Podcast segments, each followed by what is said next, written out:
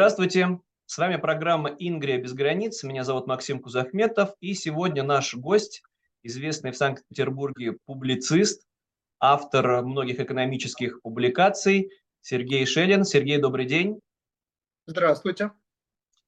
И очень хорошо, что именно вы наш гость, потому что, обсуждая регулярно перспективы возможных сценариев распада России, наши оппоненты нам говорят – что а как же экономически вы сможете выжить? Ведь существует, э, да, может быть империя, да, может быть не лучше, но есть масса связей между регионами. Их разрушение чревато, если не военной катастрофой, то экономической. Жить не на что в Петербурге, нет ни запасов нефти, ни газа. Само собой, что Петербург не способен вместе с областью прокормить себя. Поэтому, конечно же, только нищета ждет Петербург, если что-то произойдет. Ну и хотелось бы сегодня беседу посвятить вот этим аспектам. А для начала я просто хочу спросить ваше личное отношение к перспективам того, что нынешняя империя может разделиться так или иначе на независимые государства. Я э, считаю, что это возможно э, по той простой причине, что если слово «империя» имеет какой-то смысл, Э, то э, это э, такое государственное образование, в котором существует вертикаль власти. И если вертикаль власти распадается, а в империях такие кризисы время от времени случаются, то вот это государственное образование под названием империя, оно распадается на части, и это зафиксировано там не только в России, которая несколько раз так распадалась, но особенно, например, в Китае, который регулярно разваливается. Э, но что существенно? Что существенно? Если те части, на которые распалась империя, оказываются недостаточно или совсем не жизнеспособны, как э, самостоятельное образование, то возникает через какое-то время мощное центростремительное движение, и империя восстанавливается и Россия так восстанавливалась там под разными названиями, и Китай регулярно восстанавливается. Поэтому э, ваш вопрос совершенно естественный. А вот смогут, э, сможет ли такое образование, как, допустим, там Петербург с окрестностями, э, выжить экономически? Да, это, это, это очень интересный вопрос, который трудно прогнозировать, который труд, очень интересная перспектива, если она возникнет, которую трудно прогнозировать. В принципе, в принципе, Петербург, скажем так, далеко не самая нежизнеспособная, Петербург с окрестностями, далеко не самая нежизнеспособная в экономическом отношении часть э, э, нынешней Российской Федерации. По той простой причине, что там э, в Петербурге э, много э, производств современного типа, много грамотных людей, квалифицированных, э, город является портовым, что э, создает большие преимущества. И в таком смысле, ну, в общем, в большой, в большой мере можно сказать, что Петербургу легче будет э, выйти из положения, чем, например, там, многим областям Центральной России, за исключением, конечно, Москвы и окрестностей. Очень мощная, развитая такой агломерации. Вот если говорить коротко. Ну вот раз вы упомянули Москву, просто главные сторонники сохранения целостной Единой России, я не говорю про откровенных империалистов или плохих империалистов, про тех, кто, про тех, кто поддерживает нынешний преступный режим, а это э, оппозиционеры, это сторонники в той или иной степени Ходорковского или Навального, или просто известные публицисты, которые говорят только не распад, только ни в коем случае не развал, а то вот начнется война, катастрофа.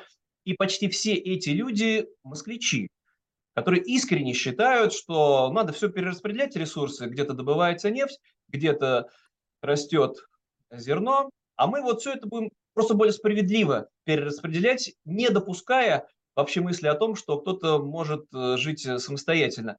Вот то, что вы упомянули, как раз очень важно. После распада, после краха Австро-Венгерской империи, самая благополучная ее часть – это бывший столичный регион, это Вена и Австрия, у которых нету выхода к морю пресловутого, ну, понятно, нет ни нефти, ни газа, а уровень жизни невероятный. То есть, значит, можно, даже вот без этих факторов, которые нам империалистически внушали, существовать. Но вот возвращаясь э, к Санкт-Петербургу, у которого и выход к морю, получается, есть, и соседство с передовыми странами Европы, и пример, ну, в нашем случае, конечно, очень важный уникальный, из тех республик, которые образовались после распада Советского Союза, самое благополучное – это Эстония. Можем ли мы повторить этот путь? А Эстония еще жестче была привязана экономически к Советскому Союзу тогда еще, да, чем нынешний Санкт-Петербург к нынешней России?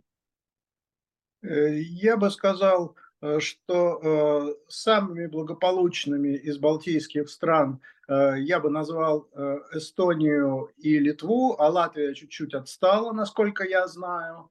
Но да, все эти три страны весьма и весьма благополучные, живут, и живут богаче, чем Россия. Их уровень э, валового продукта, ВВП, э, пересчитанного по паритетам покупательной способности на душу, на душу, это показатель благосостояния. Так вот, этот показатель э, заметно выше во всех трех странах, чем в России. Хотя в России он, между прочим, не так уж низок. Не так уж низок там, он, он ниже, чем в богатых странах Европы, но выше, чем во многих, так сказать, даже среднеразвитых странах, не только бедных.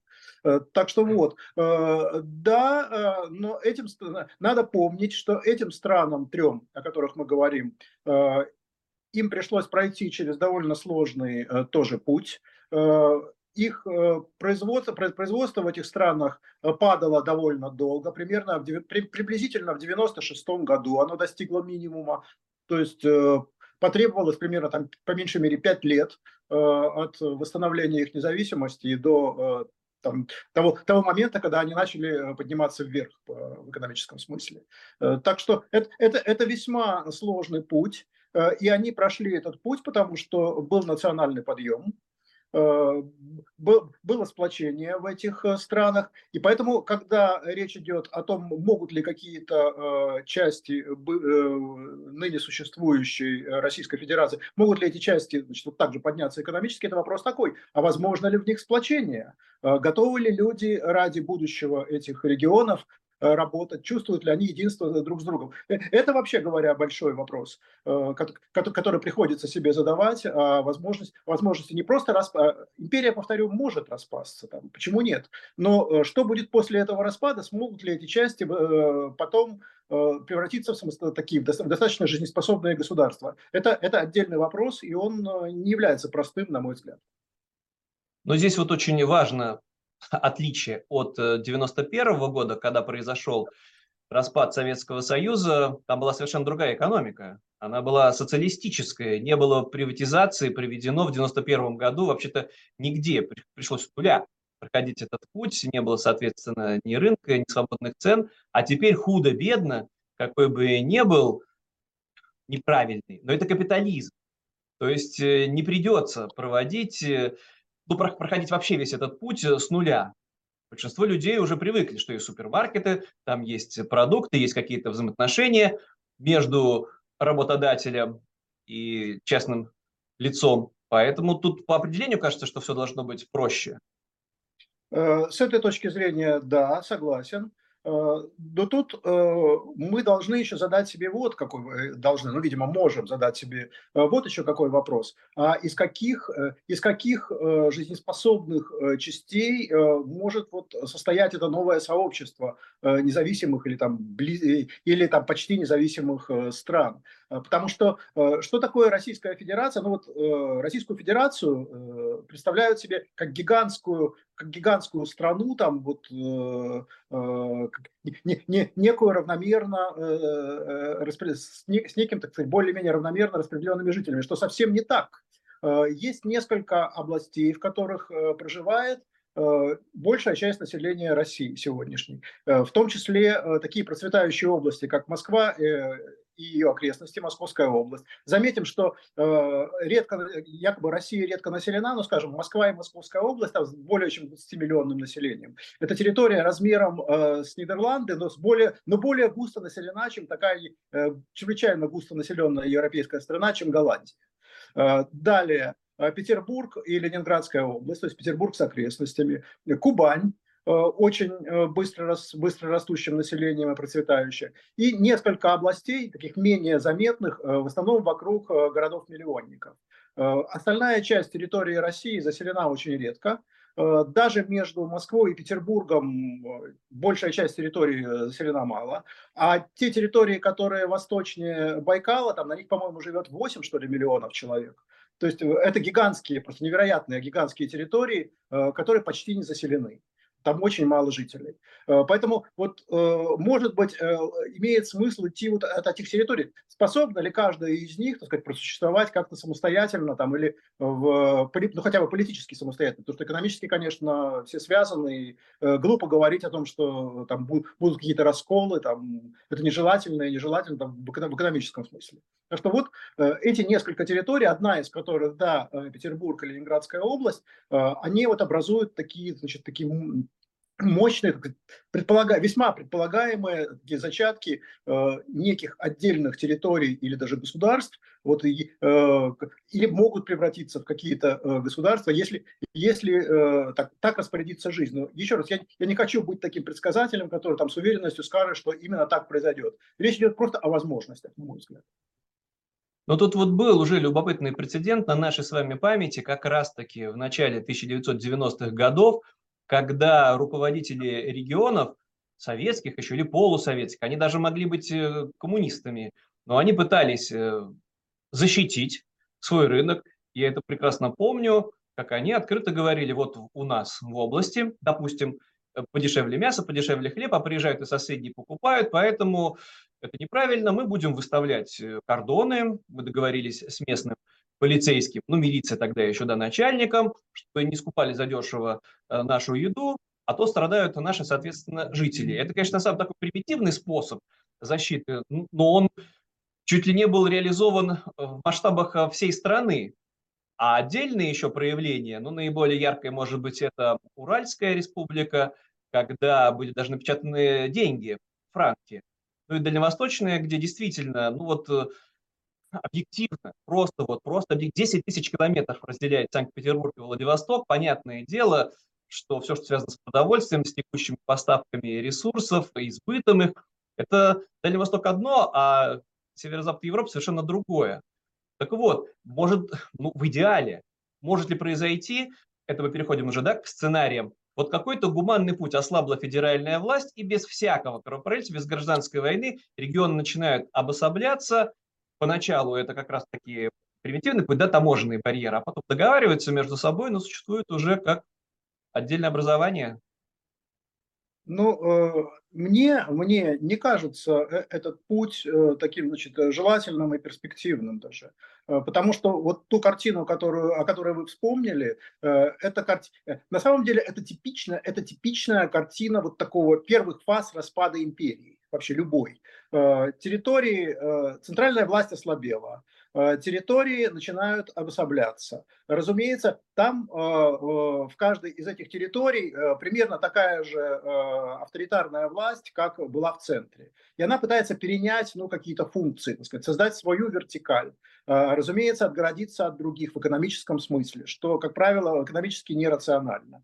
Вот, это такие естественные действия, после которых возникают э, уже другие вопросы. А могут ли эти территории так сказать, быть самодостаточными? Могут ли они себя прокормить нормальным образом? То есть вот э, мне кажется, что, э, что, что весьма э, нормально и, э, и желательно, чтобы э, вот все пространство нынешней Российской Федерации было переустроено в политическом смысле, но я совершенно не уверен, что большая часть экономических связей, сказать, которые существуют сейчас и которые возникли довольно тяжелым путем, что большая часть этих экономических связей, э, они вредны. Я, я считаю, что э, чаще всего они по крайней мере, в большей своей части, они, они хороши и нормальны, за исключением там именно вот таких централизованных административных экономических каких-то линий и вертикалей, там, военно-промышленного комплекса там, и так далее. Вот эти, вот эти вертикали, конечно, лучше бы их не было, и чтобы они исчезли. Вот так как-то. Ну, вот то, о чем мы сейчас говорим, это сценарий естественного распада. Примерно так же распался Советский Союз, когда федеральная власть ослабела. Было ну, главным, главными инициаторами, очень энергичными, которые даже не хотели принимать участие в подписании союзного договора. Это были три страны Балтии, но независимость приобрели все 15 республик. Сейчас об этом часто не упоминают, но вообще-то Россия тоже вышла из состава Советского Союза, а не то, чтобы осталась без территории. Это такие уже метаморфозы сознания. Ну так вот, но мы-то сейчас просто живем в реальности, когда Россия ведет э, агрессивную, страшную войну, осталась без союзников, полной изоляции. И здесь уже могут быть сценарии совершенно иного типа. Россия, ну на мой взгляд, может повторить судьбу Германии 1945 года, которая была оккупирована, разделена и находилась под внешним управлением. И до сих пор американские военные базы находятся э, в Германии, а процветающая экономика, передовая европейская. Вы допускаете такой вот сценарий развития событий? Э, ну, поскольку э, вообще-то кругом творятся политические чудеса уже довольно э, много лет, то я, честно говоря, допускаю все. Но все-таки, по моим понятиям, такое фронтальное э, военное поражение России и оккупация ее внешними силами э, пока не очень вероятно. Я, я не очень понимаю, каким образом она может произойти.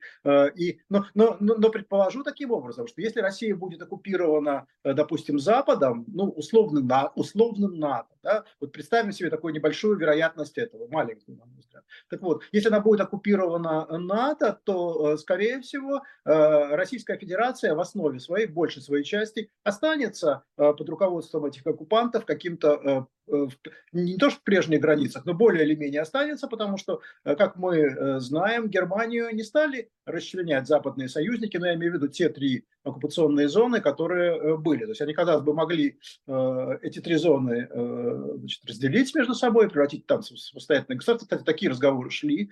Но, подумав, они решили сохранить Германию, и ничего плохого, как, как мы знаем, из этого не произошло. А потом объединили с бывшей четвертой оккупационной зоной Э, Федеративная Республика объединилась по обоюдному желанию сторон. Э, так что э, вот если это произойдет, то я думаю, что оккупанты западные, они, скорее всего, ослабят вертикаль власти, создадут, может быть, что-то вроде конфедерации, но в этом случае Российская Федерация в основном останется. Да? Если, оккупа... если оккупация придет с Востока и оккупирует Китай, ну, Китай до этого далеко не дозрел, Китай пока что никого не оккупирует. Ну, давайте вообразим, мы уж решили воображать, да? Если, если, если Китай, то я считаю, что вероятность расчленения Э, России более высока, э, потому что э, уж если Китай как бы пойдет на такие отчаянные как бы радикальные шаги, то что-то он, видимо, присоединит к себе там, поскольку есть старые претензии на территории. Но тоже, наверное, какой-то большой кусок России он оставит. А вот если государство распадется, нынешнее государство распадется само, Э, то тогда вот э, вероятность того, что оно дальше уже не, не в прежнем виде не соединится, просто, на мой взгляд, выше. Вот примерно э, и так я мыслю. Да, я согласен. И просто, опять-таки, возвращаясь к примеру распада Советского Союза, конечно, образовались совершенно разные государства. Одно дело страны Балтии, демократические, абсолютно европейские, которые уже вступили в НАТО, в Европейское экономическое общество, единая, соответственно, там и валюта, евро, то республики Средней Азии от откровенных деспотий восточного типа до попыток вот в Киргизии, в Кыргызстане регулярно сменяемость власти происходит, хотя одна из самых бедных стран региона. Поэтому, да, при естественном распаде могут образоваться совершенно разные регионы. Но еще раз вот, чтобы не возвращаться к этим пугалкам, ну все, начнется сплошное кровопролитие, вот вы видите какие-то источники для серьезных конфликтов на северо-западе у Петербурга, Ленинградская область просто не хочется каждый раз говорить, Ингрия нам всем роднее, а по соседству Псков, Новгород, Вологда, Тверь, Карелия. Могут ли быть какие-то вооруженные конфликты за передел территории, если вот распалось все буквально по границам существующих субъектов федерации? Э, я не очень себе, я не очень себе э, представляю, какие-то, да, совершенно верно, войны между, там, не знаю, Петербургом и Ингрией, э, допустим, э, с Новгородом или Псковом. По-моему, это что-то совершенно фантасмагорическое. Но если, но ведь отпадение от Российской Федерации именно вот Петербурга э, с Ленинградской областью, то есть, видимо, Ингрии, да, э, вот, э, отпадение от Российской Федерации только Ингрии представить себе трудно. Это может быть частью общего распада Российской Федерации. Конечно, какие-то конфликты в других регионах вообразить довольно легко. И, конечно, когда говорят о дележке ядерного оружия, то это вовсе не пустяковый вопрос, это, это действительно достаточно серьезная проблема. Ну, тут идеальный вариант вообще отказаться от ядерного оружия, потому О, что да кто еще шантажирует, э, спекулирует, пытается распространить ядерное оружие за пределы своей страны, как не нынешняя путинская империя. Ну так вот, возвращаясь, соответственно, к истории экономического будущего северо-западного региона, есть соответственно, достаточно убедительная теория, что при распаде Советского Союза конфликты межнациональные, да, межэтнические, где могли произойти, они уже произошли. Они не могут вдруг сейчас ни с того ни с сего начаться, особенно, ну вот опять, возвращаясь к этой пресловутой теме, я почему про это активно к, этой, к этому возвращаюсь, потому что это звучит постоянно в риторике московских публицистов и даже экономистов, прямо вот так вот буквально, потому что будет выяснять отношения между собой москвичи и новгородцы с помощью ядерного оружия, и это об этом говорится как о чем-то само собой разумеющемся. А вот как раз пример стран Балтии, близких к нам регионально, которые очень быстро договорились о том, что таможенных барьеров не должно быть при всех э, сложностях. У кого-то получше с экспортом еды, у кого-то с экспортом товаров, но так будет лучше всем. Что вот границы прозрачные, это и был первый серьезный шаг в Европу, и опять-таки очень перспективный для северо-запада нынешней Путинской империи, когда границ в традиционном понимании-то нет все ездят, паспорт никому не показывают, но при этом это разные государства. Ну, в принципе, как вся Западная Европа. Я бы сказал, я бы сказал, что э, если Петербургу э, понадобилось бы, Петербургу, ну и окрестностям, естественно. Так вот, если Петербург и окрестности превращаются в какое-то самостоятельное образование, то, может быть, Петербургу было бы не так уж трудно договориться с Москвой и окрестностями. Э, потому что э, сходство, на мой взгляд, больше, чем различий.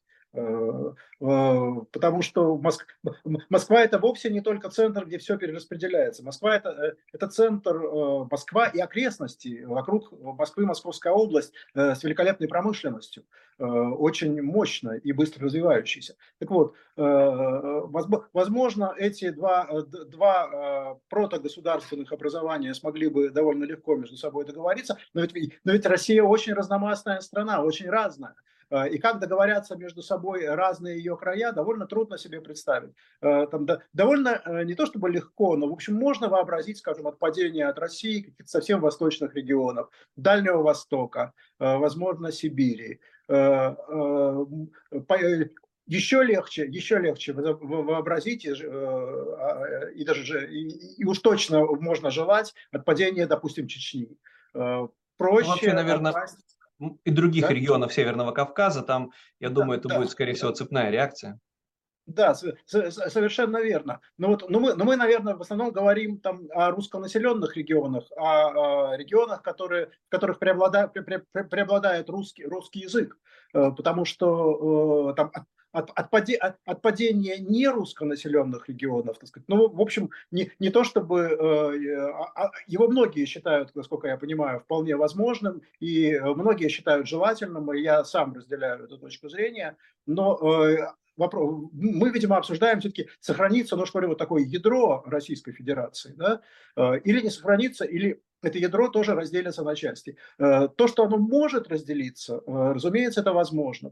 Э, то, что Российская Федерация, когда говорят, что вот есть какие, или какие-то, что нет, нет никаких предпосылок для распада Российской Федерации, потому что там на огромных территориях почти все говорят на русском языке. Но ну, таким способом можно доказать невозможность, скажем, невозможность существования в Испанской Америке множества государств, потому что там все говорят на испанском языке.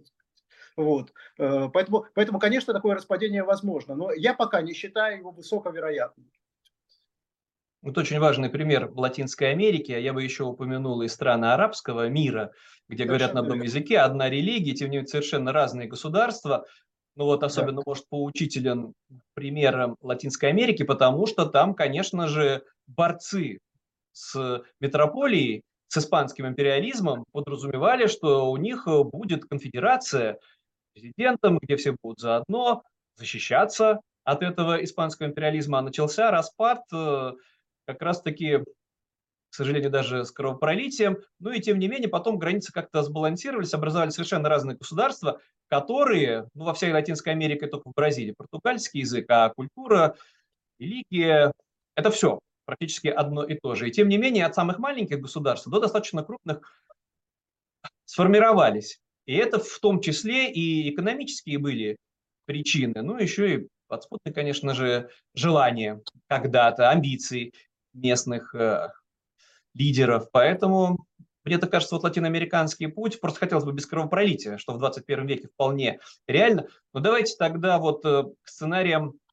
без кровопролития, до какой степени можно надеяться на вмешательство международного сообщества, если вдруг эти вооруженные конфликты возникают. Но я лично считаю, что главная опасность – это вчерашние фронтовики, реваншисты, которые, вот, может быть, сейчас где-то сидят в окопах Донбасса, потом они возвращаются после поражения, потому что был нож в спину, нас предали в первую очередь, ну, наверное, они не будут, как Гитлер, настаивать о том, что евреи во всем виноваты, а вот либералы, вот те, кто желал поражения в войне, вот все из-за них, а мы-то вот-вот были близки к победе, и они же и на выборах могут победить. И здесь хотелось бы подстраховаться, в том числе с помощью западного сообщества, когда не сформировали свои собственные вооруженные силы.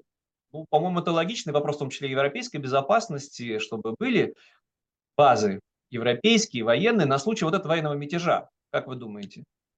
Ну, э, опять-таки, э, отвлеченно рассуждая, это совершенно правильно, а практически рассуждая, ну вот э, в какой степени, скажем, европейские страны готовы участвовать в российско-украинской войне на стороне Украины? Они готовы поставлять оружие, готовы обучать военных украинских, но мысль о том, чтобы послать своих солдат, ну, по-моему, там вот просто приводит их в содрогание. Разве нет? К сожалению, да, да и оружие это поставляется по крупицам, особенно высокотехнологичное оружие. Авиация не поставляется до сих пор. И это все, ну, на мой взгляд, очень печально, потому что позволяет надеяться Кремлю вот возродить все-таки свою эту империю, а потом, потом может быть следующий этап. Империи все равно на кого нападать, там смысл существования, бесконечное расширение, тем более тут это вообще отдельный вопрос, сегодня не будем его затрагивать, еще и ментальный, что в головах миллионов россиян, которым с детства внушали, старший брат несет только свет и просвещение. Но надеемся, что в Европе тоже постепенно придет понимание, что не страшно даже обсуждать эту тему распада, а то до сих пор все вот все эти попытки, которые нам с вами хорошо знакомы, а давайте договоримся, а давайте вот мирно урегулируем. И все это вот увещевания эти напоминают точнее уже этот этап пройден, 1938 год, да, вот, ну давайте отдадим Гитлеру Судетскую область, и он обещал, что он больше ни на кого нападать не будет. Но это вот очень напоминает историю с Крымом. Ну и дальше открытая агрессия. Ну давайте тогда завершать сегодняшний выпуск. Какое-то вот пожелание, в первую очередь нашему с вами родному региону, Ингрии и Санкт-Петербургу. Пожелание э, очень простое. Э, независимо от того, как пойдут э, дальнейшие события, ну, в смысле, дальней, дальнейшие события в смысле распада или не распада державы. Я, ясно, что я желаю окончания войны и вывода войск из Украины. Это понятно. Всем нам, там, и нашим землякам петербургским. Вот. Но что касается дальнейших перспектив державы, то я желаю нашим петербуржцам думать о и жителям Ингрии. Да? Э, я желаю нашим петербургцам и жителям Ингрии думать о э, своих местных политических интересах, о культурном сообществе, быть готовыми защищать эти интересы, думать о них, потому что именно вот отсутствие понимания того, как важны эти интересы, оно и послужило главным оправданием этой войны. Э, главной, э, главной причиной как бы любви к империи, что империя это никоим образом не может быть самоцелью. Э, самоцелью является справедливая, свободная жизнь. Э, и это значит, что местные, э, что государ, любое государство, большое, там, маленькое, оно создается как, надстройка над местными интересами. Вот, вот этого я, э, я хочу для них пожелать. И эти чувства помогут им и в случае сохранения какой-то э, Российской Федерации, и в случае э, распада Российской Федерации, потому что они нужны на самом деле. Какая благостная цель. Научиться думать, научиться ценить свою свободу, свой интерес местный, свой интерес, интерес. собственное управление. Присоединяюсь. Давайте тогда завершать сегодняшнюю программу. Напомню, что у нас в гостях был Сергей Шелин, известный петербургский публицист, экономический образователь, обозреватель. Сергей, большое спасибо. Спасибо вам, Максим. Да, и с вами был Максим Кузахметов. До встречи в следующих выпусках программы «Ингрия без границ». До свидания. До свидания.